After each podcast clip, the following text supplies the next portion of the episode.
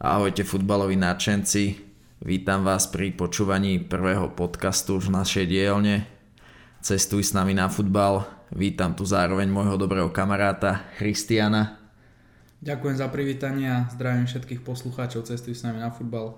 V tejto časti sa spoločne pozrieme a detailne si zanalýzujeme najbližší víkend, v ktorom nás čakajú veľké derby, či už je to v Nemecku, v Anglicku a v Španielsku. Tak začneme tak chronologicky, Christian, tým prvým, ktorým je Der Klassiker. Je to súboj Bayernu a Borussia Dortmund. Aké sú tvoje očakávania? Tak moje očakávania od tohto zápasu, bude to určite jeden z najlepších zápasov, ako to už býva zvykom u týchto mužstiev, kde padá veľa gólov. Zaujímavosťou je to, že Dortmund čaká v týždni dôležitý zápas Ligy majstrov, odveta proti Sevilli, mm-hmm. čo môže mať dosť uh, vážny dopad, aj keď Dortmund není v pozícii, že by mohol zápasy v lige vynechávať, nakoľko sa nachádza uh, mimo, top, mimo miest uh, zaručujúcich uh, účasť v Lige majstrov. Uh, pre mňa tým, v tomto zápase jednoznačným favoritom Bayern Mníchov, uh, tak ako posledné zápasy, majú lepšiu vzájomnú bilanciu, majú tam hlavne kanoniera Levandovského, vyvážený káder, aj keď určite v obrane je dosť absencií, ale myslím si, že šírka kádra Bayernu je taká, že sa s tým určite dokážu vysporiadať a Dortmund by mali v tomto zápase určite prehrať. Keď sa pozrieme na tie vzájomné zápasy, tak v posledných piatich Bayern má zaujímavú štatistiku, že dokázal zvíťaziť až štyrikrát. Očakávaš teda podobný výsledok aj v tomto najbližšom zápase? Myslím si, že Bayern by mal tento zápas zvládnuť. Môže to byť opäť aj rozdielom viacerých gólov. Určite tam bude opäť ten faktor Lewandowski, ktorý má posledný rok a pol neskutočnú formu. Opäť je na nejakých približne tridsiatich góloch v tejto sezóne Bundesligy.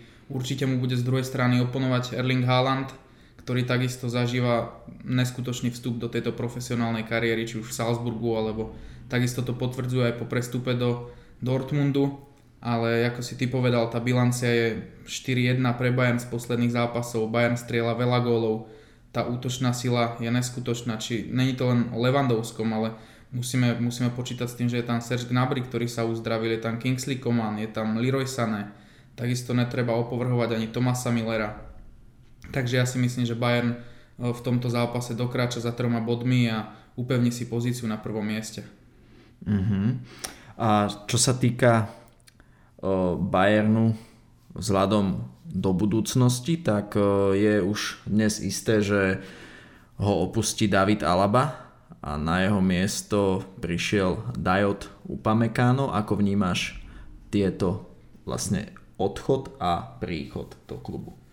Odchod Davida Alabu by som hodnotil tak, mňa osobne to mrzí, pretože David Alaba je v Bayerne od začiatku svojej profesionálnej kariéry, keď tam prestúpil z Viedne. Strávil tam naozaj celú kariéru, vyhral tam všetko. Môžeme sa baviť, že už možno nemá motiváciu. Ja som toho názoru, že mohol, mohol v klube ostať ako legenda, ako napríklad to bol Filip Lahm, ale tak rozhodol sa tak, ako sa rozhodol.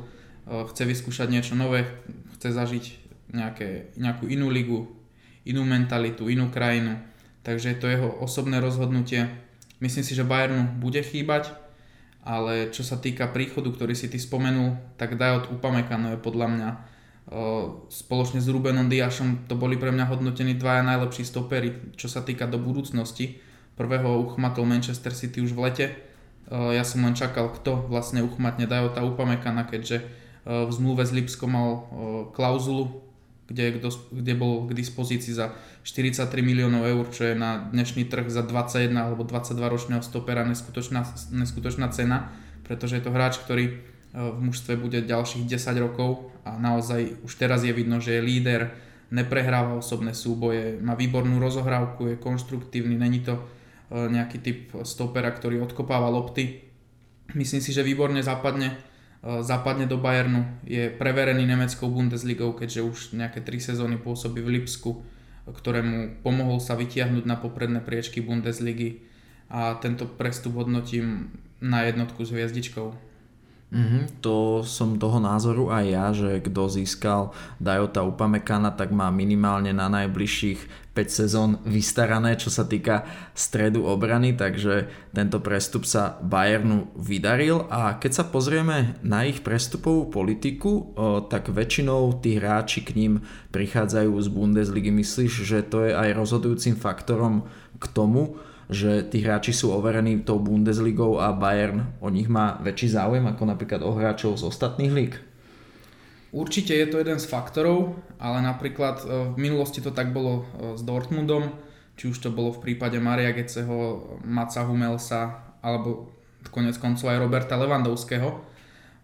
Medzi Dortmundom a Bayernom je nejaká dohoda, že Bayern nebude vykupovať hráčov z Dortmundu a teraz vlastne sa Bayern zameral, určite sa zameriava na tú, na tú kvalitu tej Bundesligy a chcel by tých najlepších hráčov vykupovať, ale nedá sa povedať, že sa jedná len, že z každého mužstva pôjde najlepší hráč do Bayernu, pretože aj z minulosti alebo aj z tejto minulej, minulého prestupového obdobia sa môžeme pozrieť na Kaja Havertza z Leverkusenu či, alebo Tima Wernera z Lipska, ktorí odišli do Premier League, do Chelsea, ale takisto tam boli prestupy ako Naby Keita do Liverpoolu a tých prestupov je neurekom, ale určite Bayern sa zameriava na tú kvalitu aj skrz toho, že vlastne v tej Bundeslige si tých hráčov dokážu pokryť, čo sa týka zmluv, pretože je veľmi, veľmi zaujímavé, či už to je teraz pri Upamecanovi.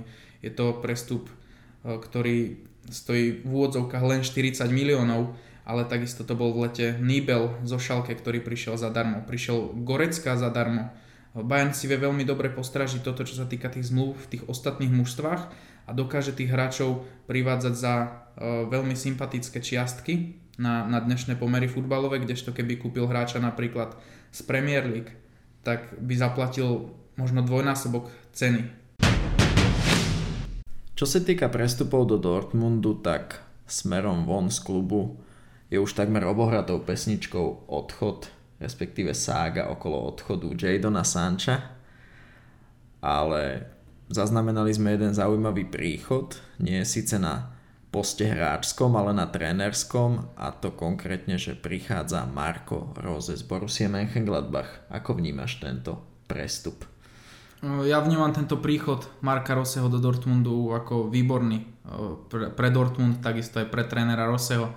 Jeho prácu evidujem už z rakúskeho Red Bull Salzburg, kde s mužstvom dokázal predvádzať nádhernú hru, hrali výborný futbal, veľmi dobre sa na to pozeralo. Myslím si, že to je niečo, čo bude Dortmundu sedieť, tento štýl futbalu. A skôr si myslím, že je to veľká strata pre práve Borussiu Mönchengladbach, ktorá prichádza od tohto kvalitného trénera, pod ktorým si môžeme všimnúť, že za posledné dve sezóny sa veľmi zlepšili, dokázali postúpiť do Ligy majstrov a neboli tam len fackovacím panákom, predsa len mali v skupine Real Madrid a Inter Milano, z tejto ťažkej skupiny dokázali postúpiť, takže práca Marca Roseho v každom mužstve, v ktorom pôsobil, je veľmi plusová pre ten daný klub a ja si myslím, že inak tomu nebude ani v Dortmunde. Mohol by ten káder určite okysličiť, priniesť nejaké nové svoje metódy a hráči by získali ďalšiu motiváciu na sebe pracovať. A práve na Marko tej motivácie sa ťa chcem spýtať, že pod súčasným kormidelníkom, pod ktorým Dortmund hrá, máš pocit, že hráči nadobudli akýsi pokles tej motivácie? A už, že už vedia, že cez leto skrátka príde ten nový tréner, že už pod tým súčasným v úvodzovkách nemusia tak makať, byť sa o svoje miesta? To by som nepovedal. Povedal by som, že Chýba, chýba Dortmundu Axel Witsel, ktorý sa zranil, a takisto by som povedal, že chýba Dortmundu nejaký, nejaký tvorivý záložník typu Kevin De Bruyne, Bruno Fernandes, že tam dokáže dať tú finálnu prihrávku. Taká tá desina. Taká tá klasická desina futbalová.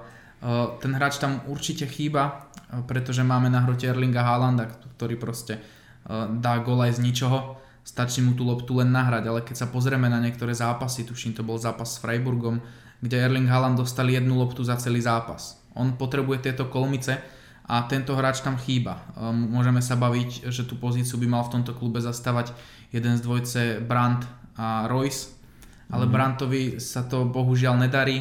Bol skloňovaný jeho odchod do Arsenalu túto zimu.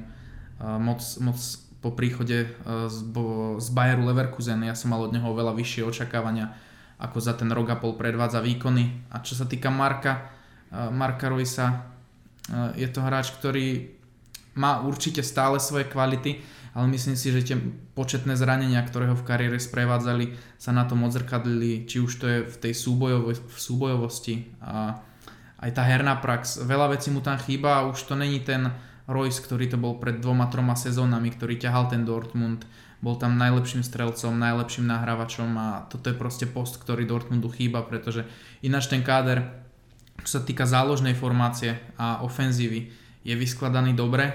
A môžeme sa baviť nielen o Haalandovi, ale takisto Jadon Sancho, Bellingham, ktorý prišiel.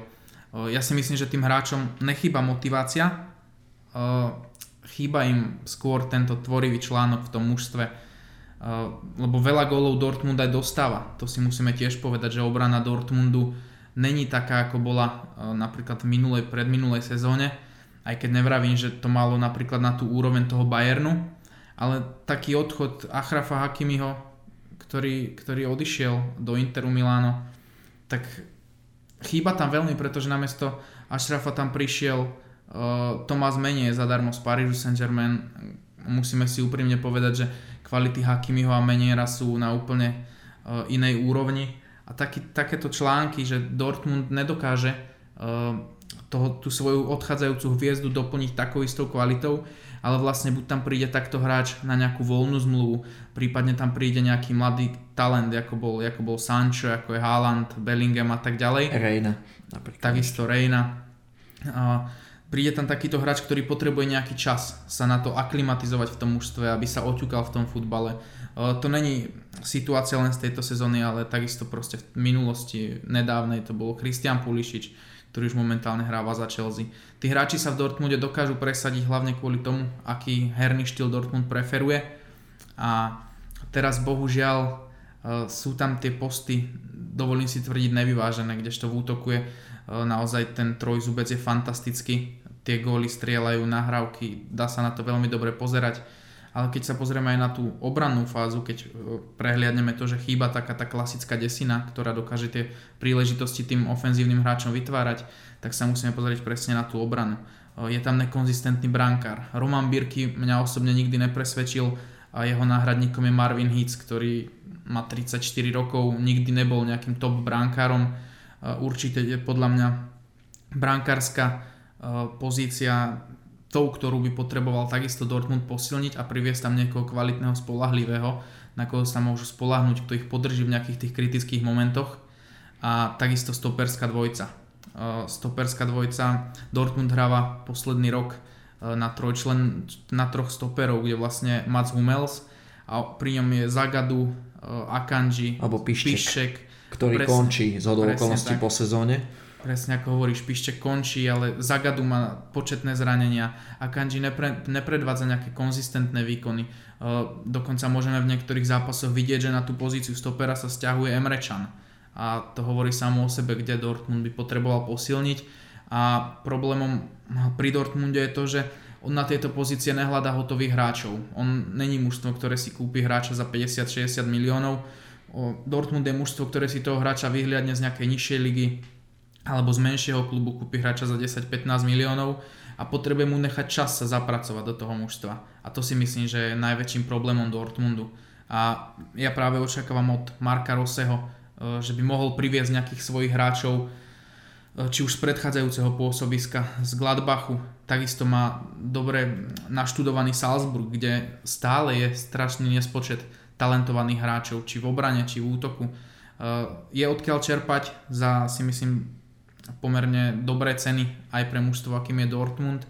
Ja si myslím, že ten jeho príchod bude, bude veľmi kladne hodnotený a dôležitou otázkou určite bude do budúcnosti aj to, aké bude letné prestupové obdobie, či ostane alebo neostane Erling Haaland, ako dopadne sága okolo Jadona Sancha, odíde do, do Premier League, neodíde. Uvidíme aj podľa toho, prípadne ako by to potom Dortmund dokázal doplniť. Nechajme sa prekvapiť, každopádne sám som zvedavý na nadchádzajúcu anabázu Marka Roseho a určite ju budeme všetci spoločne sledovať a držať mu palce. Christian, ja ti ďakujem za zhrnutie a zanalizovanie Der Klassiker, ktorý nás čaká už v sobotu, a poďme teda do ďalšej destinácie, kde sa odohrá derby, konkrétne v Manchesteri, tak poďme si to spoločne zhrnúť. Manchesterské derby medzi aktuálne prvým Manchesterom City a druhým mužstvom tabuľky, ktorým je Manchester United. Tento zápas nás čaká v nedeľu o sedemnásť tridsať. Takže aká je tvoja predikcia k tomuto duelu? Tak ako sa hovorí, derby nemá favorita. V tomto prípade by som sa tomu, tomu ale vyhol. Pre mňa je jednoznačným favoritom tohto zápasu Manchester City, ktorý, ktorý hrá neskutočne pohodový futbal, ktorý sa krásne pozerá, hrajú jednoducho, všetko im vychádza, majú dvadsaťjeden víťazstiev v rade, vezú sa na víťaznej vlne, štrnásťbodový náskok v lige práve pred Manchesterom United, kdežto naopak Manchester United od zápasu so Southamptonom, ktorý im paradoxne uškodil, kde vyhrali deväť nula, tak odvtedy sú tie výsledky veľmi kolísavé, či sa môžeme pozrieť na domáce zaváhanie so Sheffieldom, stratenie dvakrát náskoku proti Evertonu, kde stratili body, remizovali tri tri. Takisto zaváhanie na pôde zostupujúceho West Bromwichu Albion. Takže výsledky Manchester United momentálne sú také všelijaké, čo podľa mňa je aj kvôli šírke toho kádra, keďže sa pozrieme, ich najlepší hráč Bruno Fernandes hráva prakticky každý jeden zápas deväťdesiat minút, nedostal odpočinok ani v odvete proti Realu Sociedad, kde už mali nahrané vlastne z prvého zápasu, kde vyhrali v Turíne štyri nula. A to, to si myslím, že United určite veľmi škodí, lebo hrať v súčasnej dobe, keď hráte dva zápasy, možno tri do týždňa, hráte v troch súťažiach a hráte stále dokola. Tá zostáva je paradoxne naozaj plná tých istých hráčov. Nedostávajú sa tam hráči z nejakého druhého sledu. Donny van de Beek sa zranil, Paul Pogba sa zranil, keď už tam niekto príde, tak je to Nemanja Matić, a to sú hráči to sú hráči s prepačením už nedisponujú tými kvalitami, aby mohli pôsobiť v takomto klube, aký Manchester United je. Čiže chýba z tvojho pohľadu Manchester United, respektíve Olemu Gunnarovi Solskjaerovi, väčšia odvaha na tú rotáciu v kádri v tej základnej jedenástke? Jednoznačne áno, to sa môžeme pozrieť. uh, Či už to je Mason Greenwood, ktorý minulú sezónu mal, mal výbornú, kde strieľal góly, uh, ukazoval sa ako obrovský talent, ďalší z akadémie po dlhšej dobe. Uh, v tejto sezóne to, tých šancí toľko nedostáva. Je tam Daniel James, ktorý je, dá sa povedať, takým lavičkovým hráčom, ale keď do toho zápasu nastúpi, tak vie tam priniesť nejaký vietor, nejakú tú rýchlosť, uh, nejaký, nejaký tú, tú priamočiarosť do toho zápasu, čo tomu týmu niekedy chýba. Kdežto na tých hráčov, ktorí hrávajú pravidelne, či už je to Anthony Martial, Bruno Fernandes, tak v niektorých zápasoch si už môžeme všimnúť, že tých hráčov ako keby ten zápas ani nebavil. Anthony Martial veľakrát mi príde v zápase, ako keby v ňom hlavou ani nebol. Bruno Fernandes v posledných zápasoch rozhadzuje rukami a venuje sa viacej rozhodcom. Ďalšia strata Manchester United do tohto zápasu bude určite David De Gea, ktorý dostal povolenie odcestovať za manželkou do Španielska. Takže v bránke nastúpi Dean Henderson, ktorý je síce talentovaný mladík, takisto odchovanec, ale veľa toho v tejto sezóne odchytaného nemá, a uvidíme, ako tréner, tréner hostí dokáže vyskladať aj obrannú formáciu, pretože môžeme vidieť hlavne takú nezohru medzi, medzi stopermi, kde sa vlastne stále, stále strieda Lindelof s Baim, a tá zostava, hlavne čo sa týka tej obrany, není, není taká istá, kdežto keď si pozrieme Manchester City, tak práve tá stoperská obranná dvojca Stones s Rúbenom Diasom, alebo takisto keď tam nastúpi Aymeric Laporte, tak je to neskutočná sila. Je vidno, že tí, tí chlapci si medzi sebou rozumejú, veľmi si sadli. K tomu si musíme povedať aj tú štatistiku neskutočnú, že keď hrá v Manchester City dvojca Stones s Rúbenom Diasom, tak strelili oni dvaja viacej gólov, ako ich mužstvo inkasovalo, čo je veľmi zaujímavé. Keď som sa ťa v predchádzajúcej otázke pýtal, že či práve rotácia, respektíve odvaha Oleho Gunnara Solskjaera rotovať viac ten káder, tak na druhej strane Pep Guardiola s tým problém nemá. A v podstate každý jeden zápas dokáže až do ohlásenia tej základnej zostavy prekvapiť. Tak ako hovoríš, my aj ako fanúšikovia Fantasy Premier League, ktorý máme v svojej fantasy hráčov Manchesteru City, tak je veľmi ťažké odhadovať zostavu, ktorú, ktorú Guardiola do toho zápasu nasadí, pretože ich hlavička, ich šírka kádra je to neskutočné, keď si pozrieme, že v niektorých zápasoch im sedí na lavičke Sergio Aguero, Bernardo Silva, Joao Cancelo. Má tam každý post dokonale zdvojený. Keď si zoberieme naozaj toho pravého beka, či je tam Walker alebo Cancelo, tak je to vo finále úplne jedno. Za každým si jeden z nich môže oddychnúť. Takisto do ofenzívy sa vrátil Aguero, čím dostane viacej priestoru na oddych už aj Gabriel Jesus. Výborne prestali obdobie bez Kevina De Bruyneho, čo veľa ľudí čakalo, že vlastne bez Kevina Manchester City bude polovičný. Veľmi dobre ho v tom období zastúpil Ilkay Gündogan, ktorý bol mnohými odpisovaný, chytil životnú formu, nastrieľal veľa gólov, hral výborné zápasy. Takisto nemôžeme zabúdať na Phila Fodena, ktorý v svojom veku predvádza neskutočné výkony a je to určite hráč budúcnosti. Krídla, takisto tie posty sú všade zdvojené, nemôže hrať Mahrez, môže hrať Bernardo Silva, nemôže hrať Sterling, môže hrať Ferran Torres. Každý ten post je zdvojený a Guardiola sa nemá prečo báť rotovať, pretože keď vymení hráča kus za kus, tak vie, že za každým tam má kvalitu, kdežto pri Manchester United uh, sa jednoduchšie pozerá, keď hrá Marcus Rashford, ako keď tam hrá Daniel James, musíme si to povedať takto úprimne. A takisto uh, Bruno Fernandes je hráč, ktorého veľmi ťažko posadíme na lavičku, pretože keď sa pozrieme na nejaký jeho cover, tak je tam vlastne len Juan Mata. A to hovorí za všetko. Každopádne medzi týmito dvoma manchesterskými klubmi je v, momentálne v tabuľke štrnásťbodový rozdiel v prospech City. Je podľa tvojho názoru už ro- rozhodnuté o majstrovi? Ja si myslím, že o majstrovi je rozhodnuté. Keď sa pozrieme, do konca Premier League ostáva jedenásť zápasov. To, to by znamenalo, že Manchester City by musel polovicu svojich zápasov prehrať a naopak ich súperi, či už Manchester United alebo Leicester, by zvyšné zápasy Premier League museli, museli všetky bodovať naplno, čo si myslím, že v tejto ťažkej sezóne veľmi nepravdepodobné, aby sa to stalo, a ja si myslím, že po, po víkende už budeme mať istého majstra Premier League. Čo je aj z jednej strany tak na škodu veci, že v podstate tak skoro máme začiatok marca a už je takmer isté, kto tento rok vyhrá najvyššiu anglickú súťaž. Určite táto sezóna je veľmi zvláštna z viacerých pohľadov. Keď sa pozrieme na tabuľku pred Vianocami, tak Manchester City bol na nejakej ôsmej deviatej priečke a prvý bol Liverpool. Prešli tri mesiace a Manchester City má na prvom mieste na Liverpool náskok takmer dvadsať bodov, čo je neskutočné. Je to určite škoda. Každopádne Premier League svoju atraktivitu určite nestráca, aj keď Manchester City hrá v neskutočnej fazóne. Ale keď sa pozrieme medzi ôsmym Tottenhamom a druhým Manchesterom United, je tam, dá sa povedať, len šesť bodov, keď počítame s tým, že Tottenham by svoju, svoju dohrávku, dohrávku vyhral. Veľká škoda v tejto sezóne je Liverpoolu, ktorý bohužiaľ dopláca či už na zranenia, alebo aj na nejaké to okysličenie kádra, ktoré v lete neprišlo, či už z toho trojzáprahu Sané, Salah, pardon, Mané, Salah a Firmino. Ja si myslím, že jeden z nich už toto leto mohol odísť. Ale Sané by sa tam hodil k Manému. Tak určite, Sané, Sané keby hral v Liverpoole, tak určite by tam bol fantastický hráč, hlavne pod futbalom, ktorý preferuje Jurgen Klopp.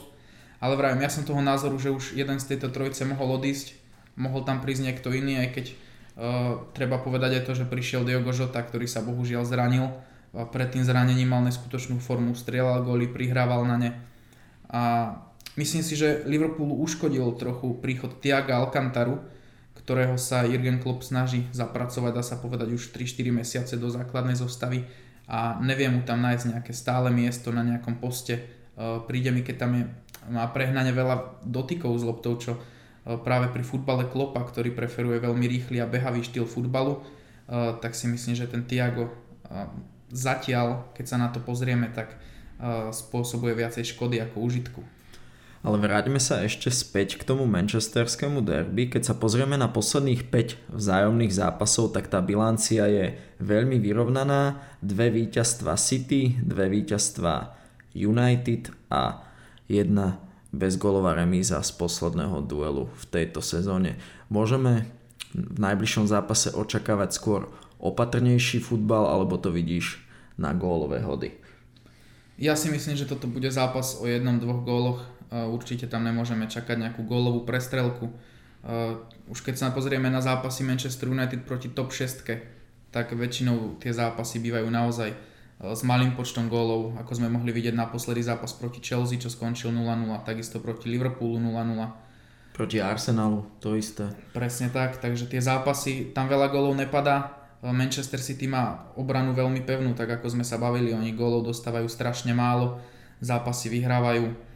Ja si myslím, že ten zápas bude o, tých, o tom jednom, možno dvoch góloch. Manchester United je mužstvo, ktorému viac vyhovuje táto pozícia toho outsidera, keď vlastne sa môžu zavrieť a není na nich, keď musia hru tvoriť, pretože ako som si ja všimol v ich zápasoch aj teraz v tomto poslednom, ktorý hrali v týždni proti Crystal Palace, tak oni keď sú v pozícii mužstva, ktoré musí, musí hru tvoriť a diktovať nejaké tempo hry a vymýšľať, tak im to veľmi nejde. Kdežto keď sú zatiahnutí v obrane a vyrážajú do breakov, tak majú tam na to ideálnych hráčov, či už Bruno, ktorý vie dať tú finálnu prihrávku, a takisto Rashford, Martial, Cavani. Sú to proste strelci, sú to rýchli hráči, ktorí dokážu zakončovať a nejaký ten break premeniť. Manchester City, tam môžeme čakať opäť to isté ako v každom jednom zápase sezóny. Veľké držanie lopty, veľa nahrávok, súperovi sa budú snažiť znechutiť hru. A uvidíme, ako sa s tým hostia z United vysporiadajú. Myslíš, že v súčasnom futbale je skôr ten trend, respektíve nastupuje taká móda skôr nedostať ten gól, ako súpera zdolať väčším množstvom presných zásahov? Jednoznačne áno. To, keď si pozrieme výsledky uh, z týchto veľkých zápasov, tak v každom tom zápase sa naozaj rodí nízky počet gólov. Dá sa povedať hlavne v Premier League, keď si pozrieme tie zápasy medzi tými mužstvami z tej top šesť, tak tých gólov naozaj padá strašne málo. Jediné zápasy vlastne, kde, jediný zápas, kde padlo viac gólov ako štyri, tak bol zápas Manchesteru City s Liverpoolom, ktorý skončil štyri jedna. Ale ináč tie zápasy sú naozaj o tom, o tom jednom, dvoch góloch. Tie mužstva sa snažia viacej venovať tej obrane, je dôležité pre nich nedostať ten gól, čo je zvláštne. Ja som väčší fanúšik tej hry, keď sa hrá na to, aby tých gólov padlo viacej, kto dá viacej gólov, vyhrá, ale tak bohužiaľ trend sa posúva takýmto štýlom a o, možno to budeme vidieť čoraz častejšie. Áno, že aj z pohľadu tej atraktivity toho duelu je to len na škodu veci, že mužstva sa viac zamerávajú na tú taktickú stránku, ako na to pobaviť momentálne nemajú koho, jedine divákov pre televíznymi obrazovkami, takže to je zase téma možno na ďalší podcast, že kedy sa to znova vráti do ako takého normálu. Plynulo sa presúvame do ďalšej destinácie, ak mám byť presný, tak do Španielska, ak mám byť ešte presnejší, tak do Madridu, a ak mám byť najpresnejší, tak na Wanda Metropolitano, kde sa v nedelu o šestnásť pätnásť uskutoční El Derby Madrileňo medzi Atletikom a Realom. Christian, tak ako vidíš súboj týchto dvoch mestských rivalov? Tak očakávam vyrovnaný zápas s nižším počtom gólov, keďže obom mužstvom naozaj pôjde o veľa. Obe mužstva majú nejaké tie svoje absencie. Pre Real Madrid je to možno kľúčový zápas, čo sa týka španielskej La Ligy, keďže stráca nejaké body práve na Atletico. Tento zápas keby prehrali, tak možno by sa už definitívne vyradili z boja o titul, takže očakávam naozaj zápas s nízkym počtom gólov. Dovolil by som si tvrdiť, že kľudne to môže skončiť nula nula, ako to končilo aj v niektorých predchádzajúcich zápasoch, kde tie góly naozaj, naozaj nepadajú. Podotknem len, že v posledných piatich vzájomných meraniach síl padlo dovedna šesť gólov. Bavíme sa o štatistike v rámci La Ligy, takže tvoja predpoveď môže byť úspešná. Naposledy sa atleti radovali z víťazstva v domácej súťaži proti Realu ešte v roku dvetisícšestnásť. je to už dlhá doba. Myslíš, že momentálne sú v takom rozpoložení, aby mohli Real zdolať?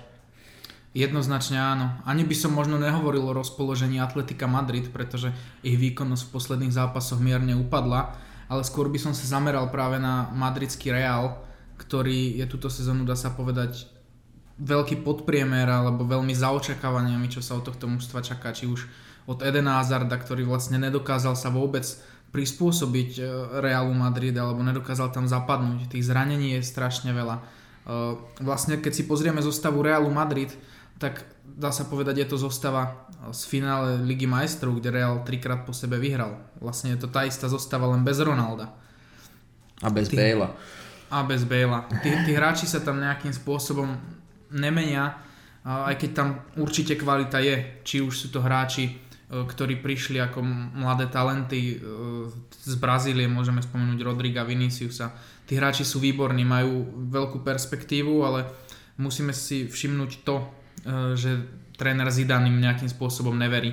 Viacej dôveruje tým skúseným hráčom. Môžeme sa pozrieť, že stredová formácia Realu Madrid je stále tá istá, ktorá bola práve pred tými piatimi rokmi, keď si spomenul, že vtedy Atletico vyhralo ten zápas naposledy. Stále tam hral Luka Modrič, ktorý mi už bol mnohými odpisovaný, že už by mal skončiť kariéru. Hrá tam Casemiro, hrá tam Toni Kroos.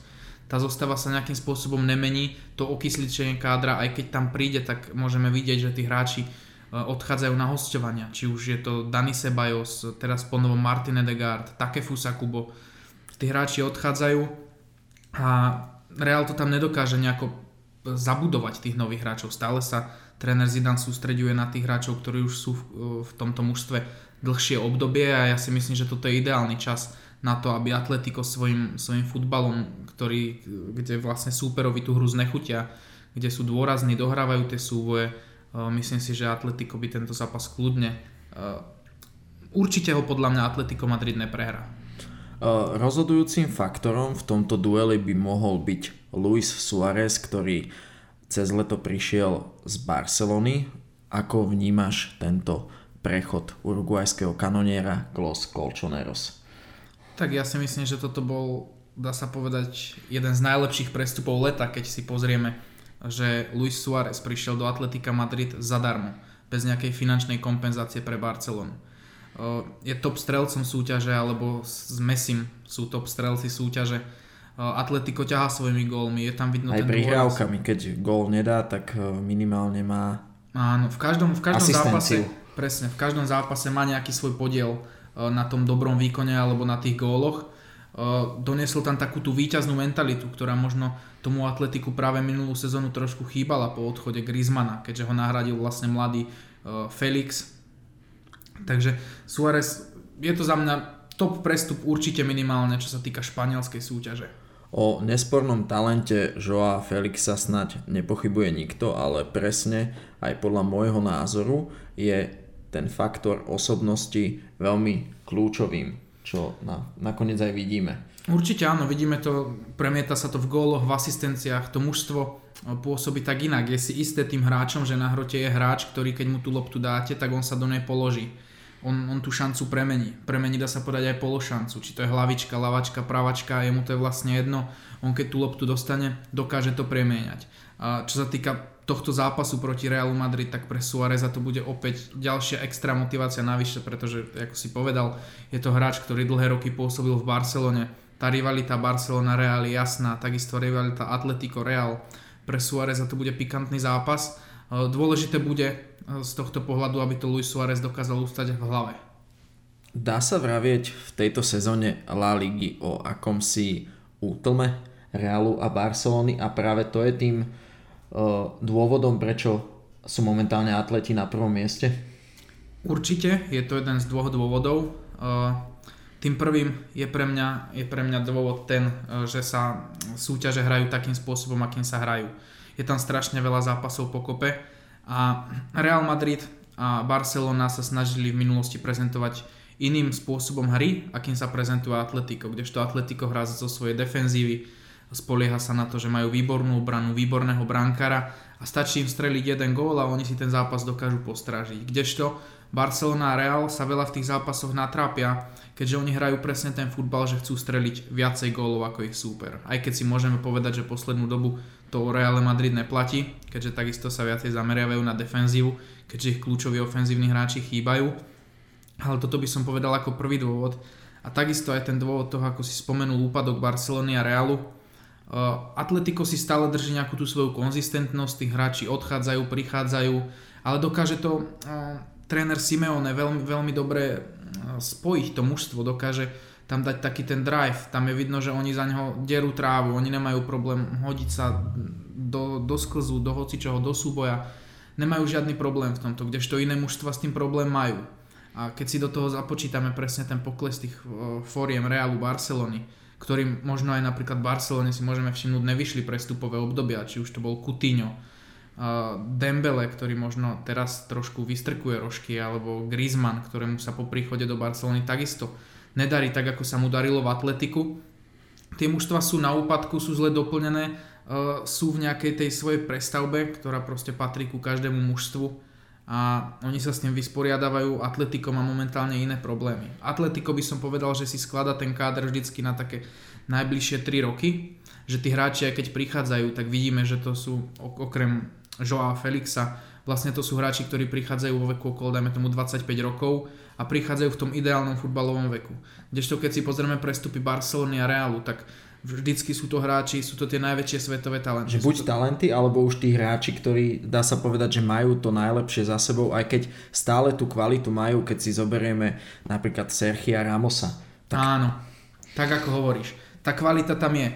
Ale keď si spo- pozrieme aj spojovanie nejakých hráčov, ktorí do ktorého klubu majú prísť, tak si pozrieme. Do Atletika prišiel Kondogbia, kdežto do Realu sa skloňujú mená ako Mbappé, Haaland, Sterling, De Bruyne, tam, tam buď vidíš mladý supertalent, alebo vidíš naozaj top hráča na svojom poste v svetovú extratriedu. Presne tak. Kdežto keď si pozrieme presne to Atletico, tak tam prídu hráči ako Hermoso, Kondogbia, tí hráči sú není takí také hviezdy, aj. Nemajú takú cenovku a také meno, ale sú to hráči, ktorí presne si ich ten Simeone dokáže vytipovať a dokážu tam zodrať za neho tú trávu, ako som už spomínal. Skrátka hodia sa im do toho systému, ktoré Atletico vyznáva a dlhé sezóny už patrí v podstate k najlepším, ak nie najlepšie na svete. Presne tak. Keď sa pozrieme na trénerské lavičky oboch tímov, sedia na nich veľké osobnosti v minulosti, obrovské hviezdy svetového futbalu, Diego Simeone a Zinedine Zidane. Práca ktorého z nich je tebe osobne sympatickejšia? Tak, čo sa týka týchto trénerov uh, a ich práce, keď si musím vybrať z týchto dvoch, ani jeden štýl futbalu, ktorý prezentuje jedno alebo dru- druhé mužstvo, není zrovna z tých, ktoré by som ja nejakým spôsobom extra obdivoval. Ale keď si z nich mám vybrať, tak jednoznačne uh, je to futbal Atletika Madrida Diego Simeoneho, kde si môžeme povedať, že vlastne to mužstvo a ten herný štýl, ktorý Atletico Madrid predvádza, tak je to niečo, čo Simeone doniesol. Keď Simeone do Atletica Madrid prišiel, tak to bolo mužstvo, ktoré hralo piaty šiesty flek v tabulke a on vlastne z neho postupne rokmi dokázal vypracovať to, čo z neho máme dnes. Dokáže to mužstvo bojovať o popredné priečky v španielskej La Lige, dokáže bojovať do vyraďovacích, vo vyraďovacích častiach, či už európskych súťaží, takisto španielského pohára. Dokážu byť inak povedané konkurencieschopným pre Real a Barcelonu, čo v minulosti určite nebolo. Ten Simeone si to v tom Atletiku vybudoval od začiatku sám, každým prestupovým obdobím. Tí hráči mu odchádzali, prichádzali a on si to doplňal za finančných možností, aké mal, keďže ako vieme Atletico stavalo aj svoj nový štadión, takže tie financie určite boli obmedzené. Keď sa pozrieme na Real Madrid a prácu Zinedina Zidana, tak tam už som trošku viacej skeptický, aby som tie úspechy vlastne, ktoré Real v posledných rokoch dokázal, sa nedajú uprieť. Ale vyhrali trikrát Ligu majstrov, to si musíme tiež povedať. Zidane tam určite mal nejaký svoj prínos, ale viac by som povedal, že Zidane v tom mužstve pôsobil v tom čase ako motivátor. Pretože to bolo mužstvo, ktoré vyskladal Carlo Ancelotti a Carlo Ancelotti na vrchole toho mužstva odišiel a vlastne zanechal tú prácu Zidanovi. Zidane, keď prichádzal do Realu Madrid, tak naozaj si musíme povedať, že mal hotové mužstvo. že tam mal na lavičke Chamesa, Rodrígueza a takýchto hráčov, ktorí proste v iných kluboch v tom čase by pôsobili jednoznačne v základnej zostave a hrali v tom mužstve svoj príjm. Zidane tam prišiel a mal to mužstvo vyskladané, plus musíme si povedať, mal tam Ronalda, ktorý dá päťdesiat gólov za sezónu. On tam prišiel ako ten motivátor, ktorý dokázal tým hráčom vysvetliť, kto bude hrať, kedy bude hrať, prečo má takú minutáž, lebo sa do tých hráčov dokázal vcítiť skrz toho, že on bol profesionálny futbalista, bývalý hráč Realu Madrid, držiteľ zlatej lopty a tak ďalej. Takže on sa dokázal po tej mentálnej stránke tým hráčom priblížiť, čo si môžeme všimnúť, aj keď v tej zlatej ére Realu Madrid si hráči pochvalovali Zidana, tak to nebolo kvôli nejakým jeho tréningovým metódám alebo nejakému hernému štýlu, ale vždycky každý hráč, aj ten, čo sedel na lavičke, tak povedal, že je spokojný, že na tej lavičke sedí, pretože mu to Zidane dokáže odôvodniť, prečo do toho zápasu nastúpi, respektíve nenastúpi. Lenže tá generácia na čele s Ronaldom už postupne odchádza. Ronaldo už strieľa góly za Juventus Turín a iní hráči ako Ramos, Modrič a tak ďalej už majú svoj vek. Marcelo, takisto už to není Marcelo, ktorý to bol pred troma rokmi. Tí hráči pomaly odpadávajú a teraz prichádza to, že Zidane má ukázať, akým trénerom je. Ja osobne si myslím, že posledné dva roky od toho návratu sa mu naozaj vôbec nepodarili. Myslím si, že to mužstvo nemá nejaký herný systém, ktorý by chcelo prezentovať. Naozaj tá zostava sa mení. Tie posily, ktoré prišli, si myslím, že nedokázali až tak dobre zapadnúť. Tí mladí super talentovaní hráči, ktorých tam Real dokáže pritiahnuť tým, že aký je Real Madrid značka, tak Zidane ich nedokáže do tej zostavy zapracovať práve preto, lebo on potrebuje mať mužstvo hotových hráčov. Takže keď si porovnáme prácu jedného a druhého trénera, za mňa je jednoznačne úspešnejší a lepší tréner Diego Simeone, aj keď úspechy hovoria v prospech Zidana.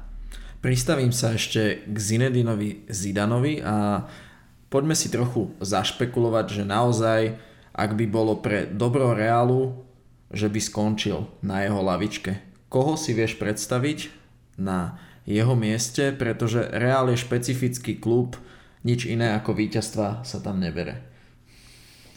No toto je veľmi ťažká otázka. Keby si mi ju položil pred dvoma mesiacmi, tak by som ti na ňu vedel odpovedať, pretože mal som na, to, na toto miesto jasného kandidáta. Pre mňa to bol Mauricio Pochettino, ktorý podpísal zmluvu s Parížom, takže ten automaticky vypadáva. A keď sa pozrieme na tých voľných trénerov, tak uh, momentálne nejaký voľný tréner není. Jediný z tých voľných trénerov, ktorý... Jan Kozák mladší. Určite, je to možnosť. Jediný z tých trénerov, ktorí mi napadli, tak je uh, pán tréner Allegri, ktorý v Juventuse dokázal uh, robiť tie výsledky. Ale môjim opäť názorom je, že je to podobný štýl trénera, akým je Zidane. Ale takisto, prepáč, že ti do toho skočím, mám pocit, že Allegri tiež zdedil v Juventuse mužstvo po Contem, ktoré bolo nastavené na určitý režim a on v úvodzovkách len zlízol tú smotanu. Áno, presne k tomu som vlastne chcel, chcel smerovať ďalej, že je to podobný typ trénera, ktorý... tiež funguje ako ten motivátor a dokáže hrať ten pragmatický štýl futbalu s tým naozaj top kádrom a dokáže robiť tie úspechy. Ale na to budovanie toho kádra potrebuješ iný typ trénera. Pre mňa to bol ideálny tréner Pochettino, ktorý bol aj voľný, pretože môžeme si pozrieť, keď prišiel Pochettino do Tottenhamu, aké to bolo mužstvo a aké to bolo mužstvo, keď Pochettino z Tottenhamu odchádzal. Dokázali ich dostať do finále Ligy majstrov. A Real Madrid potrebuje presne toho trénera, ktorý bude takým, takým staviteľom toho mužstva. Uh, zo súčasných voľných trénerov si tam asi neviem predstaviť nikoho. Uh, prvý, kto ma tak napadol, uh, tak bol Julian Nagelsmann z Lipska. Je to mladý tréner, je to tréner, ktorý dokáže hrať s mladými hráčmi, dáva im šance, uh, hrá atraktívny štýl futbalu, čo fanúšikovia Realu Madrid milujú. Real Madrid a ich fanúšikovia chcú, aby to mužstvo dávalo veľa gólov, aby toho súpera porážalo veľkými rozdielmi a vtedy sú spokojní. Myslím si, že to by mohol byť ideálny tréner, aj keď vzhľadom na vek Nagelsmana ja by som sa neprikláňal z jeho pohľadu k tomu, aby v takom mladom veku išiel hneď do Realu Madrid, pretože musím si povedať, že Real Madrid je ten vrchol, či už pre trénera alebo pre hráča. Takže súčasne z tých voľných trénerov tam naozaj není nikto a z tých trénerov, ktorí by to dokázali nejakým spôsobom vybudovať, tak mňa osobne tam napadol len ten Pochettino a momentálne tam ani nejakú inú možnosť nevidím. To je veľmi zaujímavý pohľad, lebo keď sa bavíme väčšinou iba o hráčoch, že hráč by mal byť komplexný, tak toto isté platí aj u trénerov. Keď sme len tak načrtli, že tréner by mal byť motivátor, vedel, mal by vedieť, dokázať vybudovať ten káder, v neposlednom rade dosahovať nejaké výsledky, takže... Tak ako hovoríš, ale takých trénerov je naozaj na, na dnešnom trhu veľmi málo. Voľných, no. Aj voľných, ale aj tí, ktorí sú, tak uh, není tých trénerov až také nespočetné množstvo, uh, aby mali všetky tieto atributy, tieto atributy, ktoré proste to, to veľké mužstvo už vyžaduje. Ja by som ako veľký vzor tohto celého uh, povedal Pepa Guardiolu. Uh, veľa sa rozpráva, že on trénoval vždycky len tie najväčšie mužstva, ale ja si pamätám ešte svojho času, tiež som patril, dá sa povedať, k jeho kritikom, kde všetci rozprávali, že Guardiola dokáže vyhrávať s Barcelonou, s Bayernom, že nech si to príde vyskúšať do Premier League. Tak si zoberme, Guardiola keď prišiel do Manchesteru City, tak to bolo mužstvo, dajme tomu na, na tej hranici Ligy majstrov, to štvrté piate miesto približne. Nebol to úplne top káder. Guardiola tam prišiel, dokázal tých hráčov odtiaľ vyhodiť, doviedol tam hráčov, ktorých chcel, dovedol tam hráčov perspektívnych, ktorí proste stále majú možnosť rásť, a hlavne čo tam dokázal spraviť je, že zadefinoval jasne herný štýl, ktorý bude mužstvo viesť, a to si myslím, že je základ každého projektu, ktorý sa buduje. Ešte teraz, keď o tomto rozprávam, tak ma napadol do Realu Madrid Ralf Rangnick, ale to si myslím, že je v prípade Realu Madrid skôr nemožné, aby Ralf Rangnick do tohto klubu išiel, pretože on je človek, ktorý zastáva aj tú pozíciu toho športového riaditeľa, kde si vyberá tých hráčov a potrebuje na ten projekt nejaký čas. Čo je to, čo si spomínal, že v Reále Madrid ten čas málo kedy dostaneš. To sme mohli vidieť Lopetegui. Prišiel do Realu Madrid, odišiel Ronaldo, neprišla nejaká adekvátna náhrada a hneď po pár mesiacoch vyletel, takisto po ňom aj Solari. K tomu by som ešte povedal asi toľko, že keď Zidane odchádzal z Realu Madrid ten prvýkrát, tak ja si myslím, že vedel, prečo odchádza. Odišiel mu Ronaldo, stále sa očakávali tie isté úspechy, trikrát po sebe Liga majstrov, a musel niekedy prísť ten úpadok. Keby Zidane vtedy neodišiel, tak už by sa do Realu Madrid, dá sa povedať, určite nevrátil. Teraz by trénerom Realu Madrid nebol, ale odišiel v ten správny čas ako hrdina, ako človek, ktorý s nimi vyhral trikrát titul v Lige majstrov, a takisto sa ako ten hrdina vrátil, preto sa mu aj doteraz dostáva takého času, aký by iný tréner v Reále Madrid nedostal. S tým súhlasím a ja si myslím, že mal odísť ako víťaz, lebo teraz je veľmi pravdepodobné, že odíde ako porazený.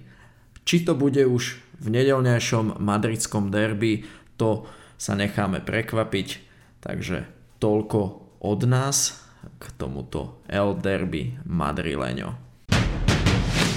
Priatelia, sme vo finále premiérovej časti nášho podcastu, v ktorej sme si dôkladne zanalyzovali blížiace sa derby, ktoré nás čakajú tento víkend, spoločne s Christianom, ktorému ďakujem za účasť. Ja ďakujem za pozvanie.